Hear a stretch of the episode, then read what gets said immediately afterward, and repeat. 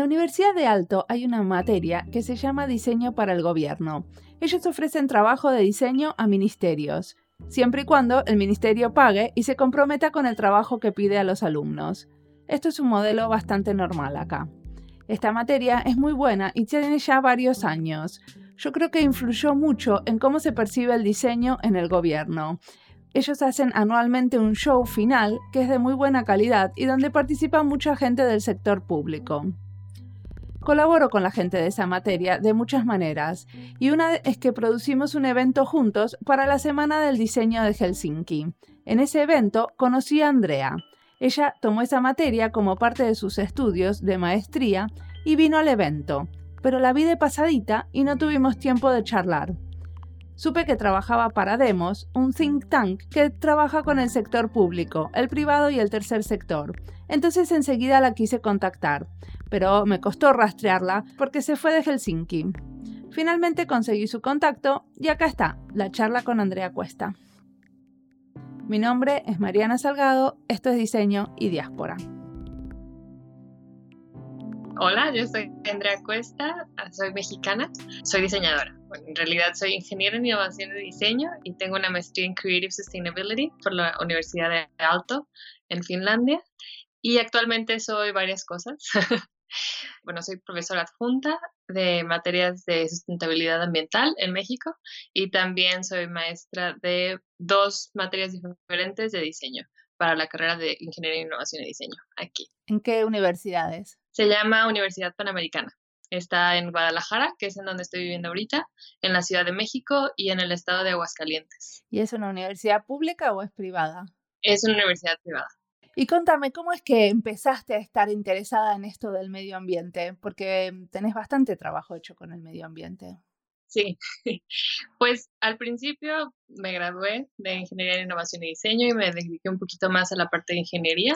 Fue parte de mi interés porque siempre he tenido como esa, ese interés en la parte de ingeniería, pero también en diseño y tratando de encontrar partes en común.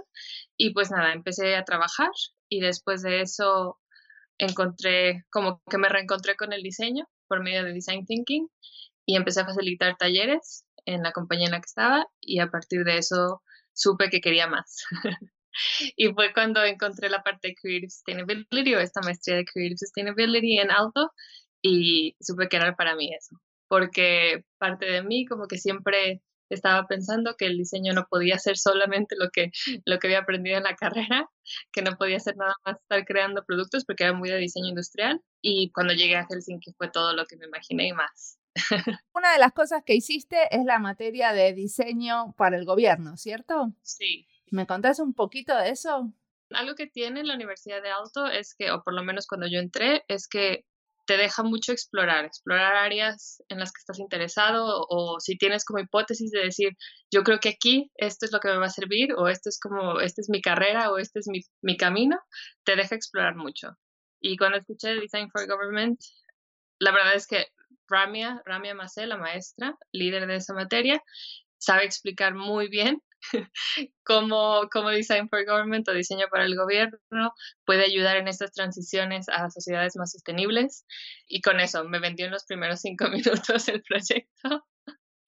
Y también me gustó mucho la parte que trata de combinar nada más diseño empático, bueno, es diseño centrado en el usuario, pero en la materia lo manejan como diseño empático, con pensamiento sistémico y economía del comportamiento. Creo que también le dicen economía conductual, pero es behavioral economics. Y cómo las tres se complementan para poder crear estas intervenciones a nivel gobierno y muchas veces por medio de políticas públicas. Y bueno, una cosa que tiene especial esa materia es que trabaja directamente con diferentes ministerios y agencias públicas. ¿Vos con cuál trabajaste? Nosotros trabajamos con tres.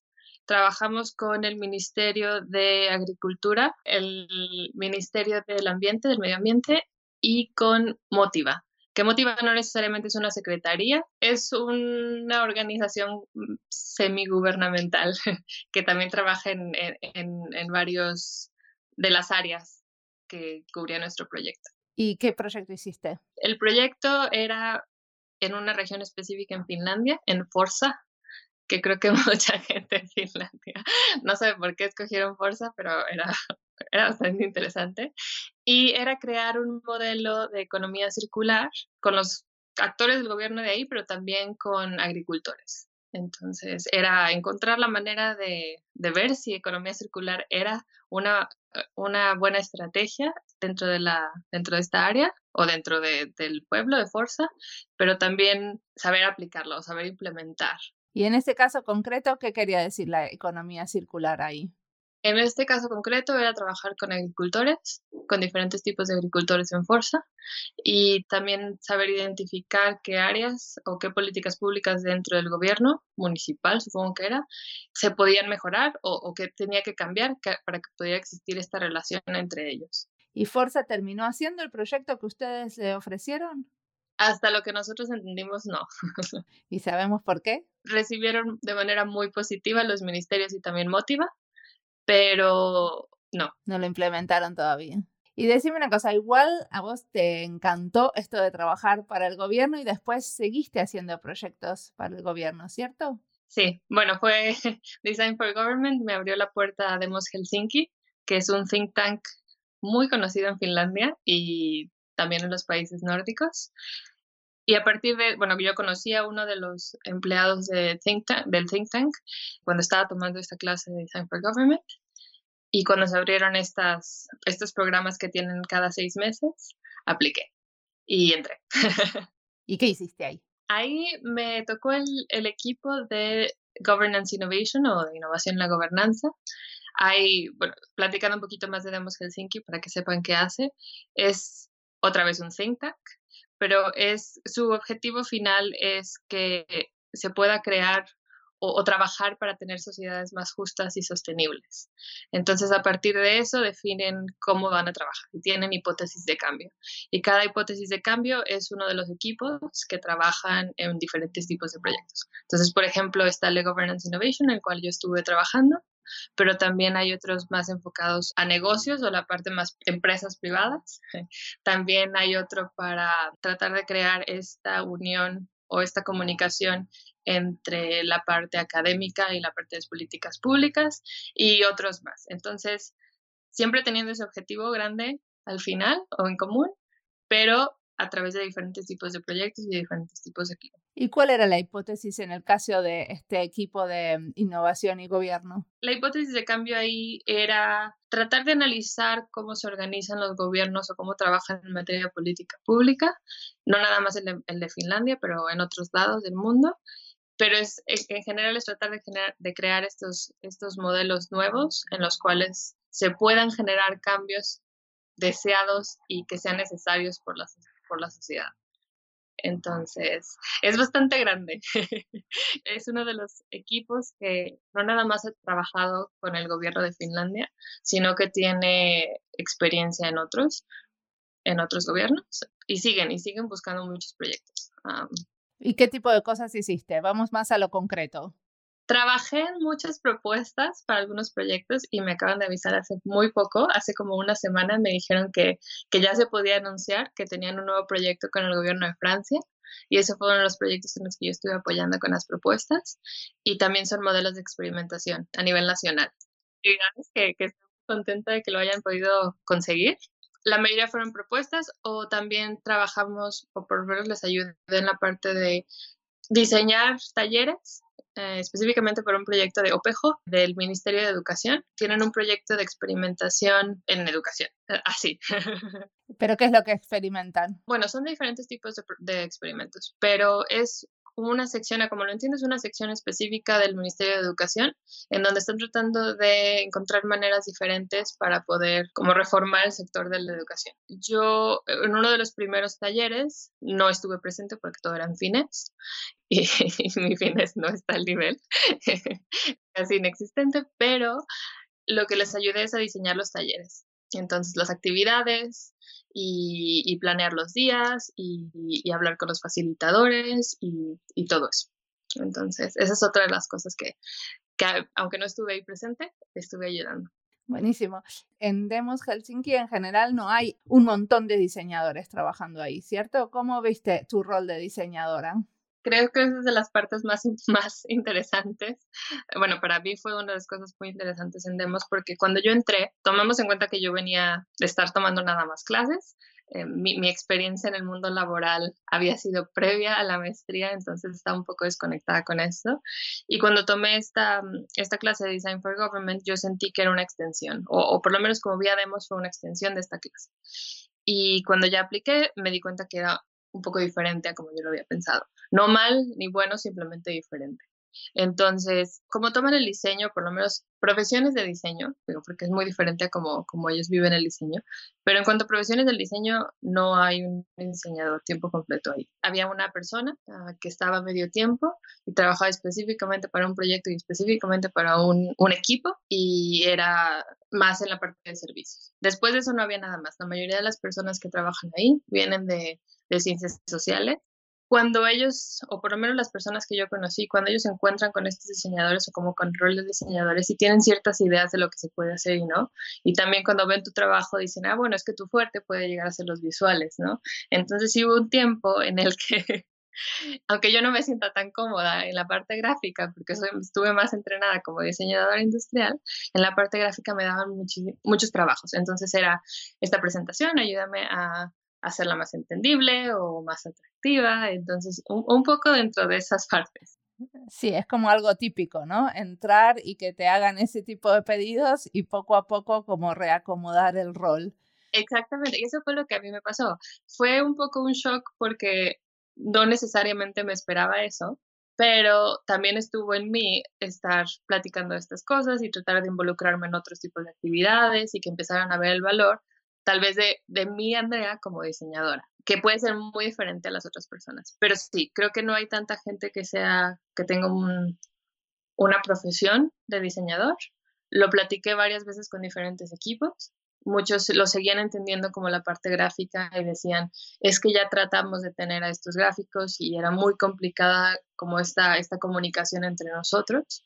Otras personas decían, bueno, es que hay de diseñadores a diseñadores, entonces nosotros buscamos un perfil en específico de diseñadores que quieran ser agentes de cambio y que estén muchísimo más interesados en otras áreas y amplíen su, su campo de conocimiento. ¿Y en qué cosas vos te sentiste que eras fuerte? ¿En qué cosas te sentiste que podías contribuir a ese grupo de, de gente más formada en ciencias sociales?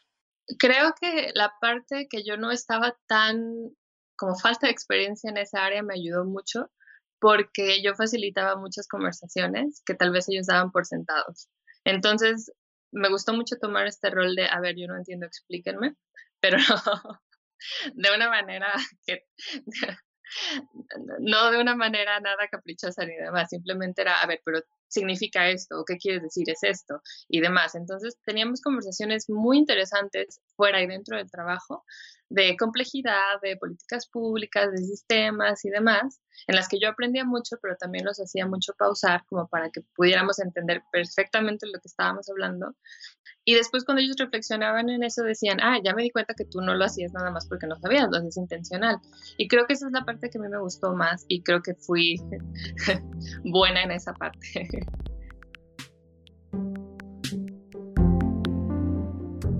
Me gustó mucho cuando Andrea dice que su colega se fue dando cuenta de cómo hay diseñadores con una capacidad increíble de facilitar conversaciones muy complejas y de alinear ideas. Muchos de nosotros, sobre todo los que trabajamos en el diseño de servicios, nos la pasamos facilitando conversaciones en talleres y ponemos mucho cuidado en entender quién tiene que estar invitado, cuáles son las actividades y cómo es la puesta en escena de la situación.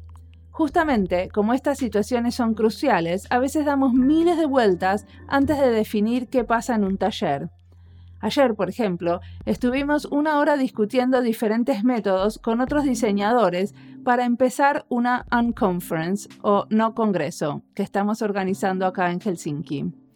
El método y la manera en que se implementa ese método es el que se elige para empezar y el que define el tono de la situación, Discutimos mucho porque queríamos asegurarnos que no solo los que son extrovertidos dieran ideas para las sesiones del no congreso, queríamos incluir a los tímidos y a los que no tienen antes de entrar al evento un montón de opiniones ya formadas. Creo que si somos buenos para facilitar conversaciones complejas es porque ponemos mucho esfuerzo en los detalles y en entender cómo influye cada método en la dinámica del evento.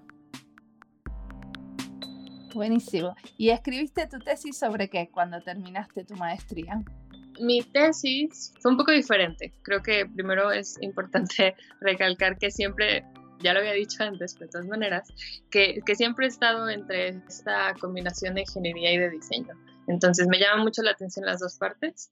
Creo que no me tengo que decidir. Creo que hay maneras en las que las dos pueden coexistir en mí. y en mi tesis yo hice una, lo hice para Alto, pero en realidad estuve en Dinamarca la mayoría del tiempo para hacer esta tesis.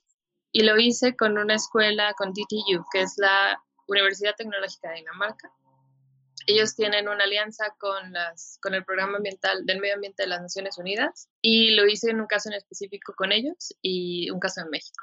Entonces, analicé una política pública eh, de cambio climático mexicana, pero a través de un modelo que ellos tienen para analizar los impactos ambientales, sociales y económicos. Entonces, fue, fue, un poco de todo. Fue en México, pero fue de México en Dinamarca, pero en realidad la, tesis fue para Finlandia. Y pero fue una, una, tesis como bien teórica, entonces, hiciste un análisis. Fue una tesis de todo, porque en realidad estamos hablando de impactos ambientales, pero también impactos sociales y económicos. Entonces, la parte ambiental y la parte económica tal vez sí fue muchísimo más cálculos, pero la manera en que llegas a determinar esos impactos es como muy a través de analizar el sistema y a través de muchas entrevistas y demás. Y la parte social era más cualitativa, fue un análisis cualitativo que, que hice con instancias del gobierno aquí en el estado de Jalisco.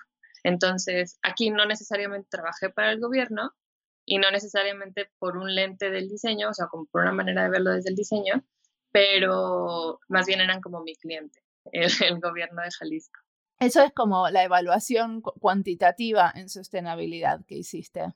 Sí, bueno, la parte social era cualitativa. Ok, y pero ese trabajo no llevaba, o sea, no incluía ninguna intervención de diseño. No, no, más, más de pensamiento sistémico, pero no de diseño. ¿De qué manera el pensamiento sistémico? La manera en que llegas a analizar esos impactos y defines como categorías de impacto y luego tienes impactos en específico y cómo trabajas con los actores o diferentes personas clave es analizar desde diferentes puntos de vista cuáles creen ellos que son los impactos como desde su rol y también más o menos compararlo un poco con la teoría. Entonces, desde esa manera es, no es que yo decida desde un principio cuáles son las cosas o los impactos de una política pública, es tratar de entenderlo desde diferentes puntos de vista. Entonces, desde ahí fue donde empezamos a analizar todo eso y a explorar. Entonces, tal vez tiene un poco más de parte sistémica que en realidad de diseño. Aquí fue donde en la tesis sí me decidí irme un poquito más a mi parte ingeniería que a la parte de diseño. ¿Y qué te trajo la comparación? Porque tuviste dos casos, uno en Dinamarca y otro en México. ¿Qué te abrió la comparación? Bueno, el alcance. Específicamente la, la, política pública que analicé en México era de edificios públicos o edificios que tiene el gobierno e intervenciones que les estaban haciendo para poder bajar o mitigar las emisiones de carbono. Entonces creo que era muy, era un poco pequeña, si lo ves, en comparación con, con muchos de los objetivos que tienen los gobiernos en, en materia de cambio climático, pero la verdad es que más bien me sorprendió que hubiera esta iniciativa, me sorprendió positivamente que hubiera esta iniciativa y que el gobierno de México estuviera tan involucrado con otras organizaciones como Carbon Trust o las mismas personas en Dinamarca. Entonces fue un, sí, tal vez la política pública estoy analizando es pequeña, pero a la vez fue un análisis de mi propio país de decir, bueno, no está, está bastante ambicioso los planes que tienen, esperemos que sí se puedan cumplir y también están muy bien conectados y han sabido hacer diferente, no, no quiero decir que todo el gobierno, simplemente las personas que yo conocí están muy bien conectadas y saben hacer uso de esos recursos de personas y de material para poder tener un cambio positivo. De alguna manera te pudiste imaginar volver a México, ¿no? Sí, sí y, y, y, lo más raro, sorprendente, fue que fue en el, el, estado en el que vivo, fue en la ciudad en la que vivo. Y no es que yo la escogí, simplemente las cosas se dieron así. Entonces, cuando hablábamos de edificios y de calles y demás, yo sabía. Perfecto. ¿Y ahora qué estás haciendo en México? Ahora tengo varias cosas. Estoy trabajando en mi universidad, en la Universidad Panamericana. Soy adjunta de una materia en sostenibilidad ambiental para tratar un poco de fortalecer esa parte más de más ingenieril y más de química. Pero a la vez también tengo dos materias, una a nivel posgrado, no es maestría, en, a nivel especialidad, que se llama Proyecto Terminal de Diseño, donde trabajamos con los alumnos de la especialidad de diseño y tecnología para poder crear, pues es un proyecto final, no es necesariamente una tesis, es un tipo de tesina, pero es un proyecto de diseño. Y, y, el proyecto de este año es de economía circular. Entonces estoy muy emocionada porque puedo, puedo juntar todos mis intereses ahí y la estoy dando con otro maestro, él es un doctor en diseño, entonces también estoy aprendiendo mucho de él. Y también en México tienen estos proyectos en la universidad donde hay clientes que pagan porque los alumnos trabajen y ustedes le hacen como un trabajo de diseño al cliente. Sí, sí hay, pero específicamente en esta materia no lo decidimos ir a hacer así porque queríamos partir desde desde la economía circular y los objetivos de desarrollo sostenible y nos interesa mucho la parte del proceso de cómo los alumnos entienden estas situaciones problemáticas y cómo lo van definiendo y solucionando ellos, que es un poco complicado encontrar empresas ahorita que estén interesadas en esas dos áreas. pues por ahora sí, ellos y nosotros y espero que en el futuro se pueda encontrar alguien más alguna empresa. Y tengo también de otra clase un módulo de Design Thinking en una maestría, pero es de negocios. Entonces también fue un reto bastante interesante porque mucha gente ya estaba, bueno, son personas que ya trabajan y, y, están tomando una maestría de medio tiempo. Y es muy interesante ver cómo entienden ellos ciertos problemas, cómo entienden ellos desde su experiencia de decir, es que la vida no es así, la verdad en el mundo allá afuera es así o así. Entonces, situaciones muy interesantes en donde, pues, es escucharlos y también tratar de que te escuchen y, poder encontrar el valor. Bueno, ahora no te creo mucho que eh, dejaste de ser diseñadora completamente, aparte de las clases. Decime que no diseñas nada, porque todos diseñamos algo.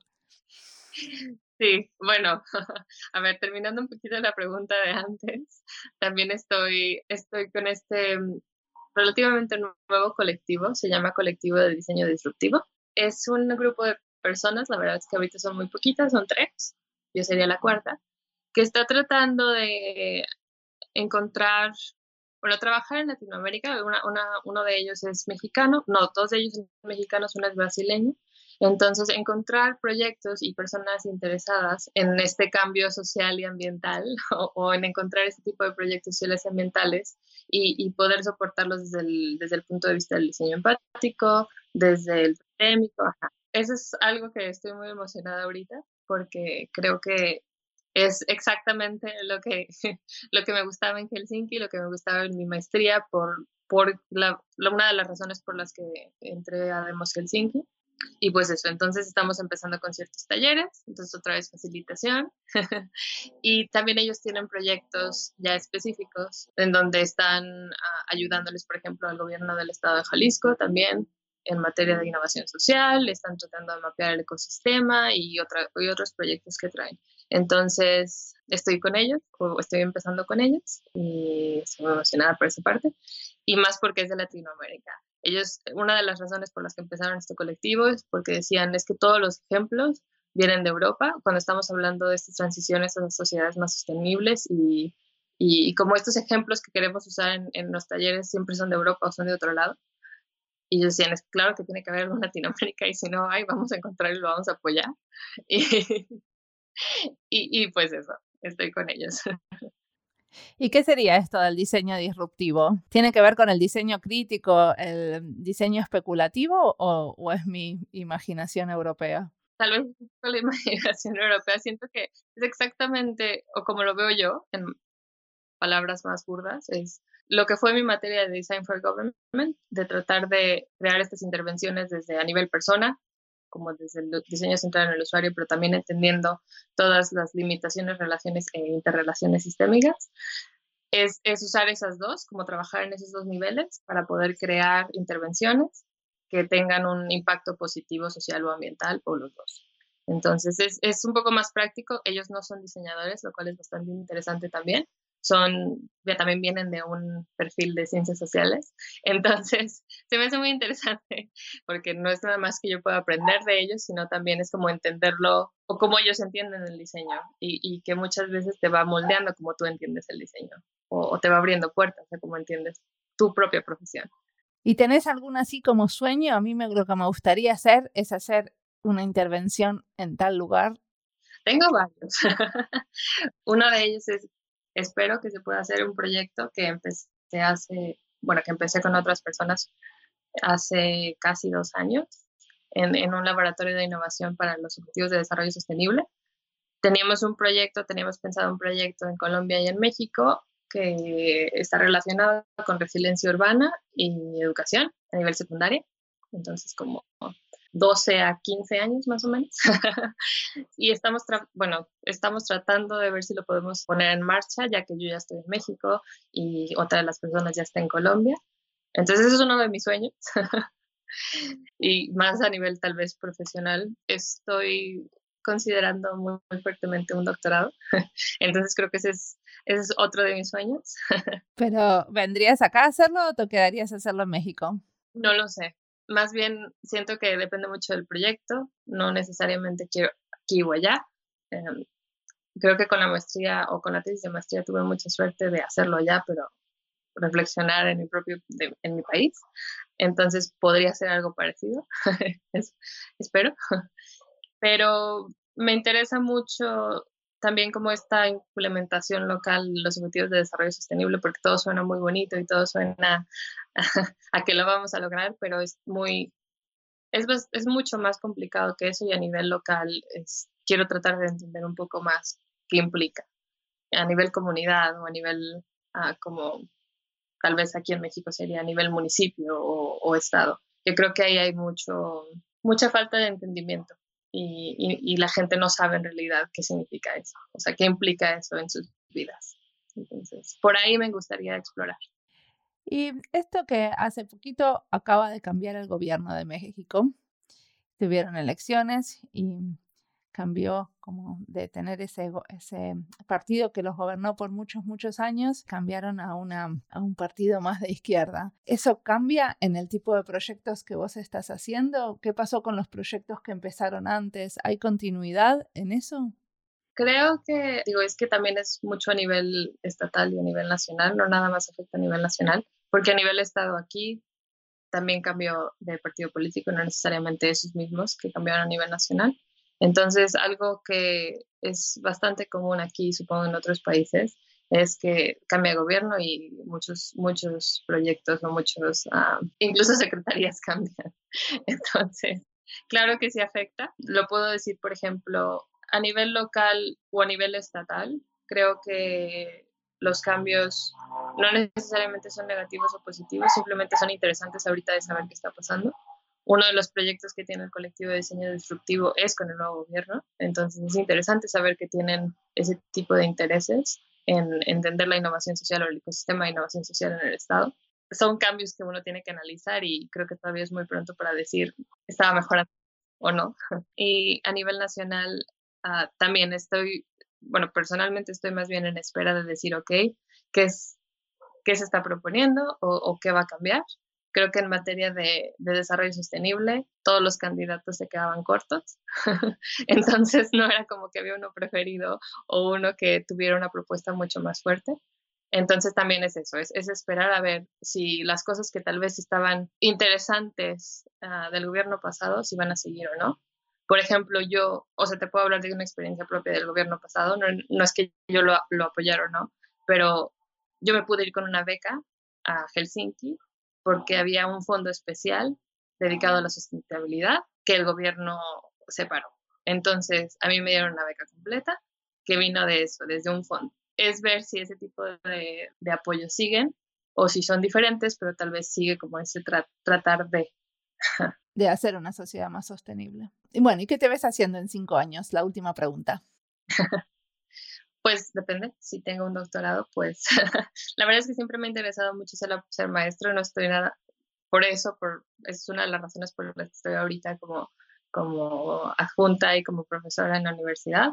Entonces, siempre me he visto o por lo menos en los últimos cinco años. No sé, siento que me hace muy feliz ser maestra y no es nada más como yo pararme y decirles esto, esto es la verdad, sino es escucharlos, reaccionar a ellos, tener conversaciones críticas y me veo haciendo eso, pero también depende mucho, depende mucho si, si hago el doctorado o no. Espero que sí, pero eso es lo que me veo. Bueno, muchísimas gracias por la charla. Me encanta encontrarme con diseñadores que hacen miles de cosas. Creo que somos muchos los que necesitamos tener una patita en cada lado, dar clases, participar en una empresa y también trabajar con un colectivo de activistas. En este caso, Andrea nos contó cómo colabora con el colectivo de diseño disruptivo, da clases en la universidad y aporta su granito de arena a una startup en temas de economía circular. Un proyecto enriquece al otro, podemos tener diferentes roles, eso de meter las narices en diferentes temas nos hace aprender mucho del contexto en áreas específicas. A mí me encantó, por ejemplo, haber trabajado en salud maternal, aunque sabía que quería volver a trabajar con inmigración. Lo importante es regar la curiosidad y aprender sobre nuestra sociedad y los cambios que se vienen. Como siempre, la música del podcast es de Antonio Zimmerman. La producción del podcast es de Andy Fechi. La edición de sonido de este episodio es de Julián Pereira. Este podcast está publicado con licencias de Creative Commons con Attributions. A partir de esta semana vamos a publicar dos veces por semana. Pueden escucharnos los lunes en nuestro ciclo de diseño para el sector público y los jueves en esta nueva serie de diseño de interacción. Esto fue Diseño y Diáspora. Pueden seguirnos en nuestra cuenta de Twitter, arroba diseño y diáspora. No olviden de recomendarnos. Nos escuchamos en la próxima.